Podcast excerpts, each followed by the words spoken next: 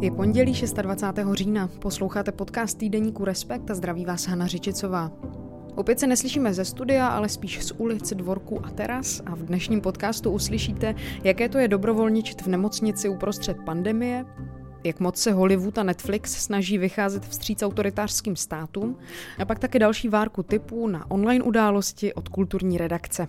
A dneska večer vám taky s kolegou Ondřejem Kundrou přidáme ještě bonusový díl, kde probereme dění kolem ministra zdravotnictví Romana Primuly. Ondrův rozhovor s Romanem Primulou a další texty na toto téma čtěte na našem webu Respekt.cz.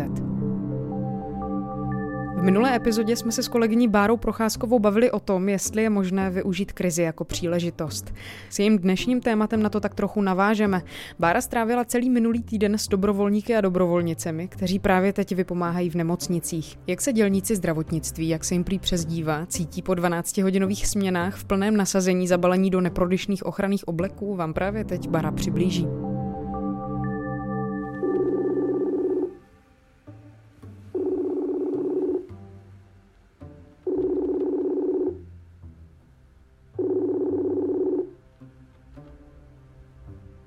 Dobrý den, tady Chalupková. Slyšíme se?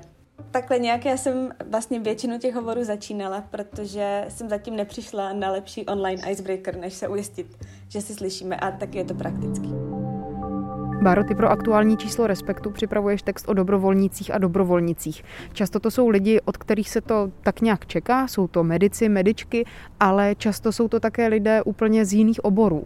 Určitě velká část těch dobrovolníků jsou přesně, jak si řekla, třeba medici, studenti vlastně lékařských fakult, který už třeba nějakou praxi za sebou mají nebo ji chtějí i tím získat a nějakým způsobem k tomu vlastně mají blízko, i když od nich to vyžaduje vlastně překonání spoustu překážek, to, že teď jdou do nemocnice a jdou pomáhat.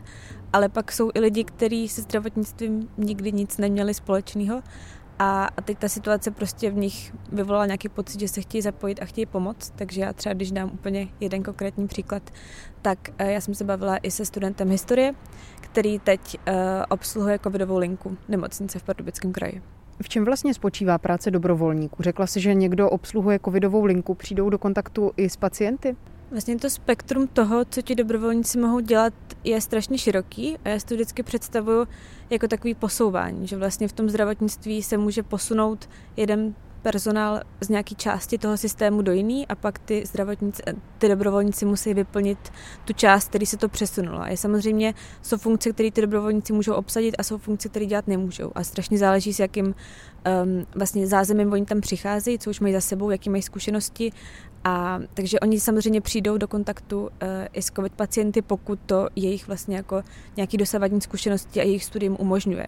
A pokud tomu nemají sebe menší kvalifikaci, tak samozřejmě nepřijdou a pak pomáhají třeba v té administrativní části toho zdravotnictví. Ve velké části právě třeba eh, medici, studenti lékařských fakult, tak oni vykonávají práci. Jedna vlastně vrchní sestra, s kterou jsem mluvila, tak použila skvělý termín dělníci ve zdravotnictví kdy oni vlastně přesně starají se o pacienty, převáží je, uklízejí, odnáší odpad právě třeba z těch oddělení, eh, kde jsou COVID pozitivní pacienti.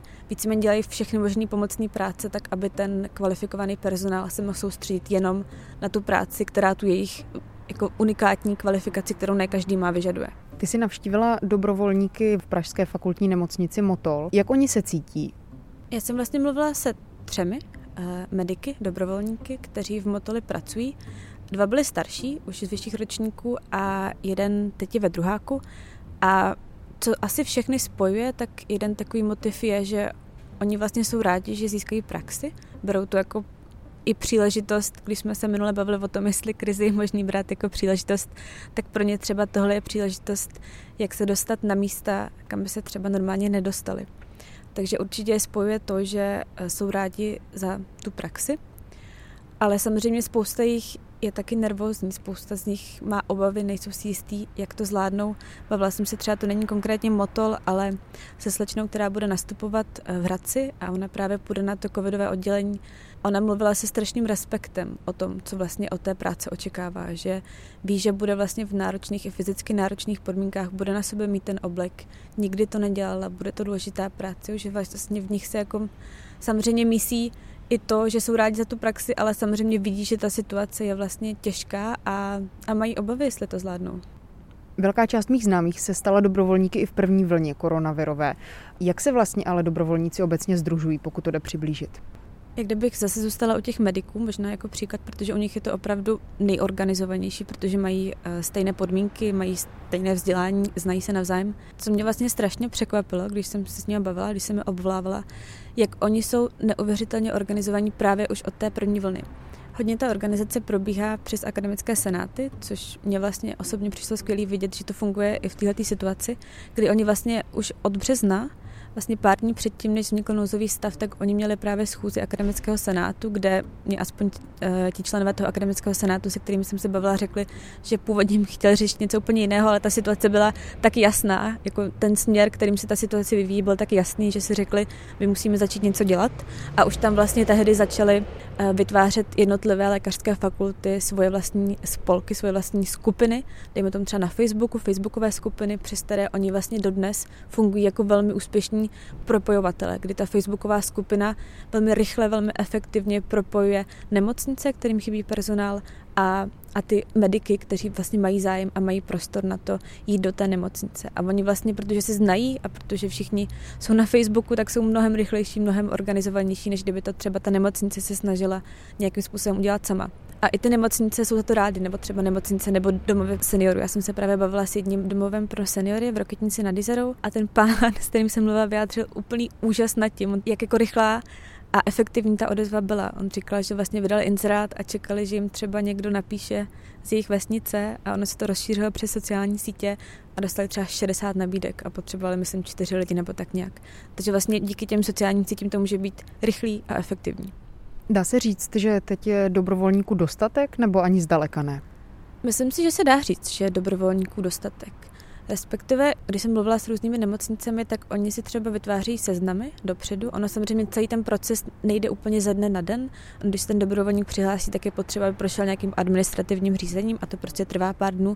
Myslím si, že momentálně těch dobrovolníků je dostatek, ale zároveň na straně těch nemocnic a ostatních zdravotnických zařízení je velmi vidět, že plánují dopředu. Že asi mám pocit, vidí, že ta situace se může zhoršit a chtějí být tak nejvíc připraveni, jak je to možné. No a jaký je tvůj pocit po tom, co si strávila několik hodin na telefonu s dobrovolníky, byla se spodívat v Pražské fakultní nemocnici Motol. Chtěla by se taky stát dobrovolnicí? Já jsem vlastně z práce na tomhle textu byla občas až, až jako emočně trochu rozhozená, protože, a já jsem to dopředu trochu čekala, ale nečekala jsem to do takovéhle míry, protože když člověk píše o lidech, kteří jdou dobrovolně v takovéhle situaci vlastně pomáhat, ať už to jsou prostě medici nebo lidi, kteří přichází úplně z jiného prostředí, tak jsem čekala, že budou ty lidi jako milí, že v sobě budou mít nějakou pozitivní energii. Ale teda oni mě úplně vzali tím, jak ochotní byli, jak milí byli, jak tu situaci jako vnímali hrozně konstruktivně, jak jako přemýšleli nad tím, co můžou udělat a prostě můžu pomoct, tak jdu pomoct. A to na mě vlastně občas fungovalo až taková jako pozitivní vlna, která v tyhle ty dny asi je jako, až jako nepatřičně mě přišla, jo? že vidím něco strašně pozitivního v situaci, která je hrozně složitá ale oni na mě opravdu působili jako taková vlna dobrý emoce. Bářin texty s mnoha fotkami a bezprostředními zážitky těch, co se rozhodli pomáhat, najdete v dnešním Respektu. Další text, který byste možná neměli přehlédnout, do čísla napsala Jindřiška Bláhová. Přibližuje v něm, jak zábavní průmysl v čele s Hollywoodem a streamovacími službami řeší spolupráci s autoritářskými zeměmi. Hey guys, so today I wanted to show you how you can watch American Netflix in China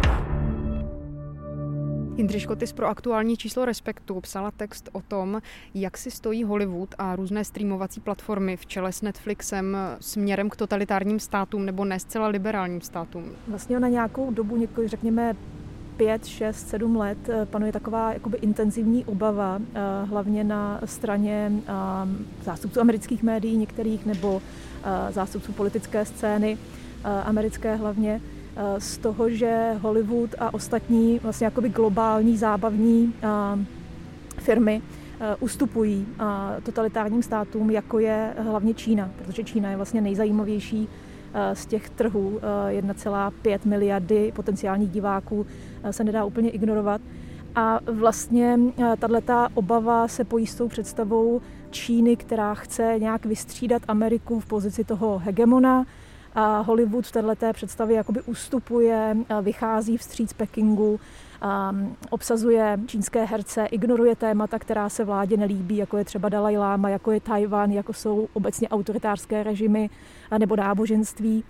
A z tohohle pramení právě ten strach, že vzhledem k tomu, že ty filmy sleduje velké množství lidí, nejsou jenom v Číně, jsou to hlavně takové ty velké blockbustery, tak mohou nějak přispět k normalizaci hlavně Číny jako nějakého běžného vlastně bezproblémového režimu. Ono se úplně nedá jakoby na nic přijít, on se dá popisovat něco, co v nějakých jako polohách už fungovalo nebo funguje od 30. let, kdy Hollywood tohle to prostě běžně dělá, že se snaží neurážet a neprovokovat ty svoje zahraniční trhy protože prostě to nedává jakoby ekonomický smysl. Teďka se s tím jakoby pojí mnohem víc ta otázka, velká otázka právě té mocné Číny a e, toho, že je tady nějaký jakoby nástupce, který si říká o nějaké místo v té geopolitické hře. A co teda, jak to teda ten svět mění?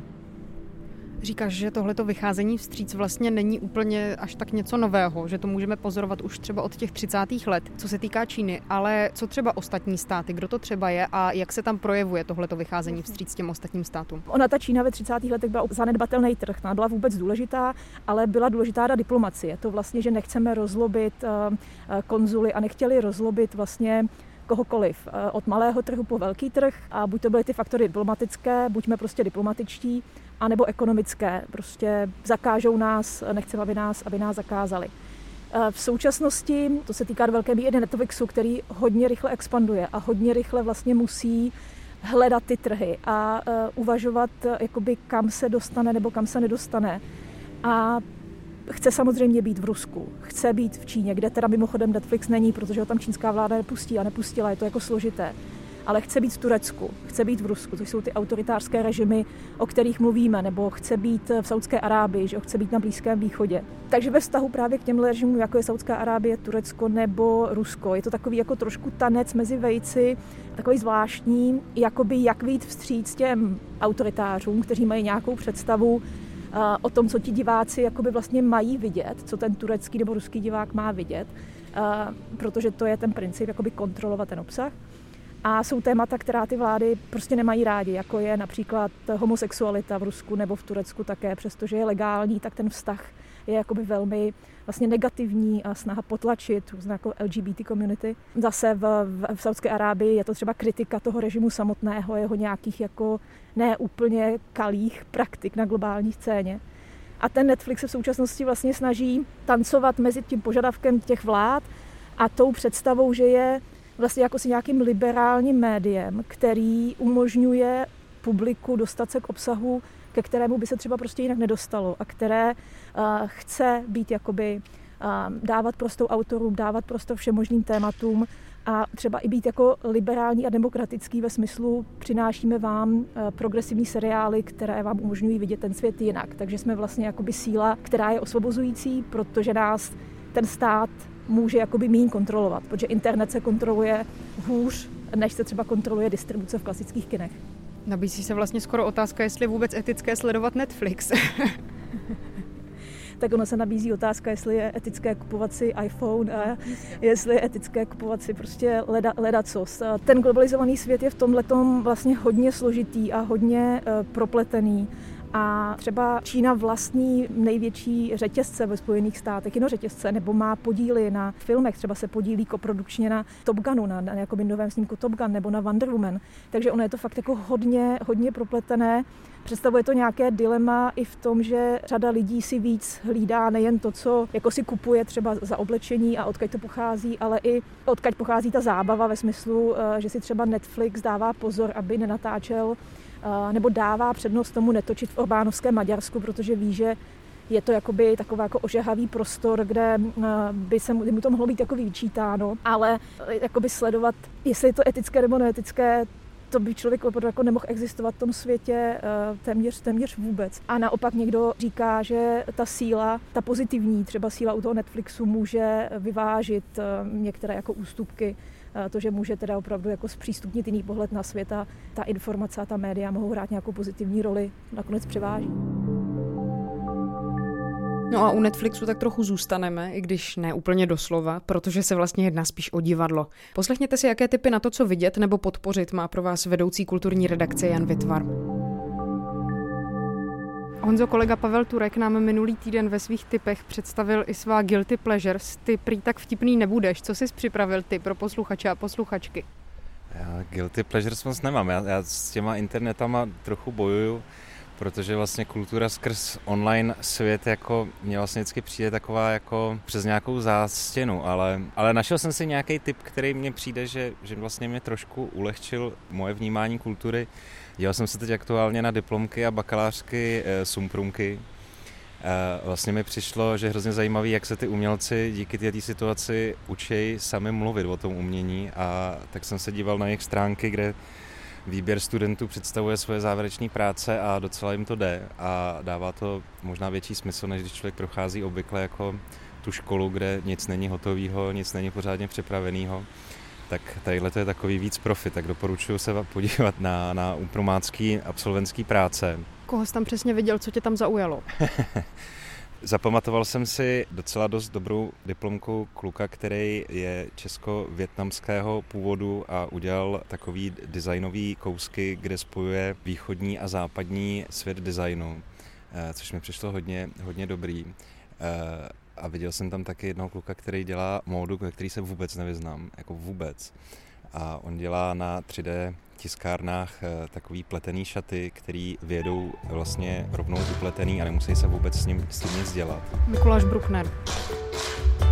Moje diplomka se jmenuje Prekérní situace a reaguje na nový fenomén prekariátu, což je taková společenská skupina, o které třeba moc lidí neví, ale je tady s náma ve společnosti a má takové specifické prožívání a mně přišlo zajímavé ukázat emoce v oděvu. A, a tak to mi přišlo hodně, hodně zajímavý a musím uznat, že kdybych tam byl jako v reálu a neměl bych tohleto vyprávění jeho k tomu, tak bych si to možná nevšiml. Takže proto říkám, že to je vlastně docela dobrý dobrý model u těch studentských prací. Až jsem si říkal, že je škoda, že Akademie výtvarných umění to stihla ještě před lockdownem, takže bohužel k tomu neměli tyhle ty vyprávění, ale eh, no a doufejme, že nebudou mít ani příště. A jinak další věc, co z toho umění mě jako teď hodně bavila, že jsem trošku sledoval, jak vznikala výstava v Trafo Galerii, kde vystavuje Michal eh, Škapa a Michal Cimala eh, výstavu společnou, která se jmenuje Duo Neone. Dělají jako neonové objekty a hlavně neonové obrazy, tak jsem se na to hrozně těšil. Těšil jsem se na vernisáž, bohužel vernisáž přesně byla ve chvíli lockdownu, takže eh, je možná jenom online prohlídka, tak jsem si to procházel online a ty věci jsou moc pěkný. Vzhledem k tomu, že jsem je viděl, když to připravovali, tak už se těším na to, až to uvidím v reálu, protože právě tam jako ten odstup jako je takovej zastírací, no, prostě člověk z toho nemá takový zážitek. Ale hlavní věc, co mě teď fakt jako hodně baví, dneska jsem si předplatil službu Dramox.cz. Co to je? To je, oni tomu říkají, jako obchodním správným marketáckým pojmenováním tomu říkají Netflix eh, pro divadlo. Co? Opravdu zajímavý tip? Je to úplně nová z Brusu, teď nová služba, která stojí 299 korun měsíčně, z níž většina z těch peněz jde na divadla, protože to je vlastně, jsou to záznamy divadelních představení spolupracují na tom mému překvapení fakt jako takový jako zásadní divadla, jako pozitivním překvapení. Je tam Davidský divadlo, je tam divadlo na Zábradlí, ale je tam hlavně spousta regionálních divadel a zase já mám dost často problém, že jo, jet na premiéru nebo jet prostě na reprízy do Hradce Králové, protože se člověk pak nemá jako jak vracet do Prahy. Takže tadyhle najednou možnost se podívat na spoustu představení i z těch regionů, kam člověk jen tak nevyrazí a jsou tam teď většinou spíš jako záznamy starých představení, které třeba dělala Česká televize, ale časem se to bude rozšiřovat vlastně ta nabídka i o divadelní záznamy eh, představení, které si točili sami ty divadla. Teď jich je tam asi 30, myslím. Každý měsíc se budou rozšiřovat a tak jako tohle je třeba pro mě jako teď hodně, hodně dobrá věc, protože to mi vždycky chybělo vlastně. Česká televize sice jako má spoustu záznamů, ale většinou vždycky je dá na ten svůj web jenom jako na chvíli, takže teď v rámci tohohle Dramoxu, tak je to vlastně přístupný furt. Takže taková platforma združující různá divadla a prezentující jejich představení. Myslíš si, že tohle to má potenciál fungovat i po lockdownu? Pravděpodobně ano, když říkáš, že třeba se sám nestíháš nebo nemáš možnost zajet do regionu na představení. Tohle to může být vlastně docela dobrý nástroj, jak to prožít. Já si myslím, že tohle to určitě může fungovat i po lockdownu. A navíc eh, vlastně v případě těch třeba malých divadel, což třeba divadlo na zábradlí je vlastně hrozně malý divadlo. Uh, oni tam mají teď třeba inscenaci Zlatý 60. Uh, divadlo nebo hrávo vlastně inspirovaná deníky Pavla Juráčka, to představení je vlastně víceméně furt vyprodaný, eh, ten sál, tam se vyjde, že asi 80 lidí, takže vlastně člověk jako nemá moc šancí se tam dostat, když jako nemá zrovna štěstí na lístky, takže jako tohle to se tam dá vidět. Stejně tak jako v Klecperovo divadlo tam dává eh, třeba představení, které byly prostě ceněný, už před deseti lety dostali ceny. Jsou tam k vidění třeba akvabily, který jako myslím, že v podstatě se nedá dostat, myslím, že už jsou po hře, takže vlastně i tyhle ty věci eh, jsou tam prostě uchované, může se člověk k ním dostat, ačkoliv už to na tom divadle neběží, takže tohle to rozhodně má jako smysl a myslím si, že to tomu Netflixu jako v jistých kulturních kruzích může časem jako konkurovat, když se o tom víc bude vědět, ale je to teď úplně čerstvý. Na stáncích a v trafikách už teď najdete aktuální číslo časopisu. Stejně tak jako na webu Respekt.cz, kde můžete články nejenom číst, ale i poslouchat. Díky moc, že jste poslouchali nás. Poslouchat nás můžete dál ve svých podcastových aplikacích a můžete nás také odebírat a ohodnotit. Pokud se vám v podcastu něco líbí nebo nelíbí, můžete mi to napsat na řečicová zavinač Respekt.cz. A uslyšíme se zase za pár hodin, nebo pak třeba zase za týden.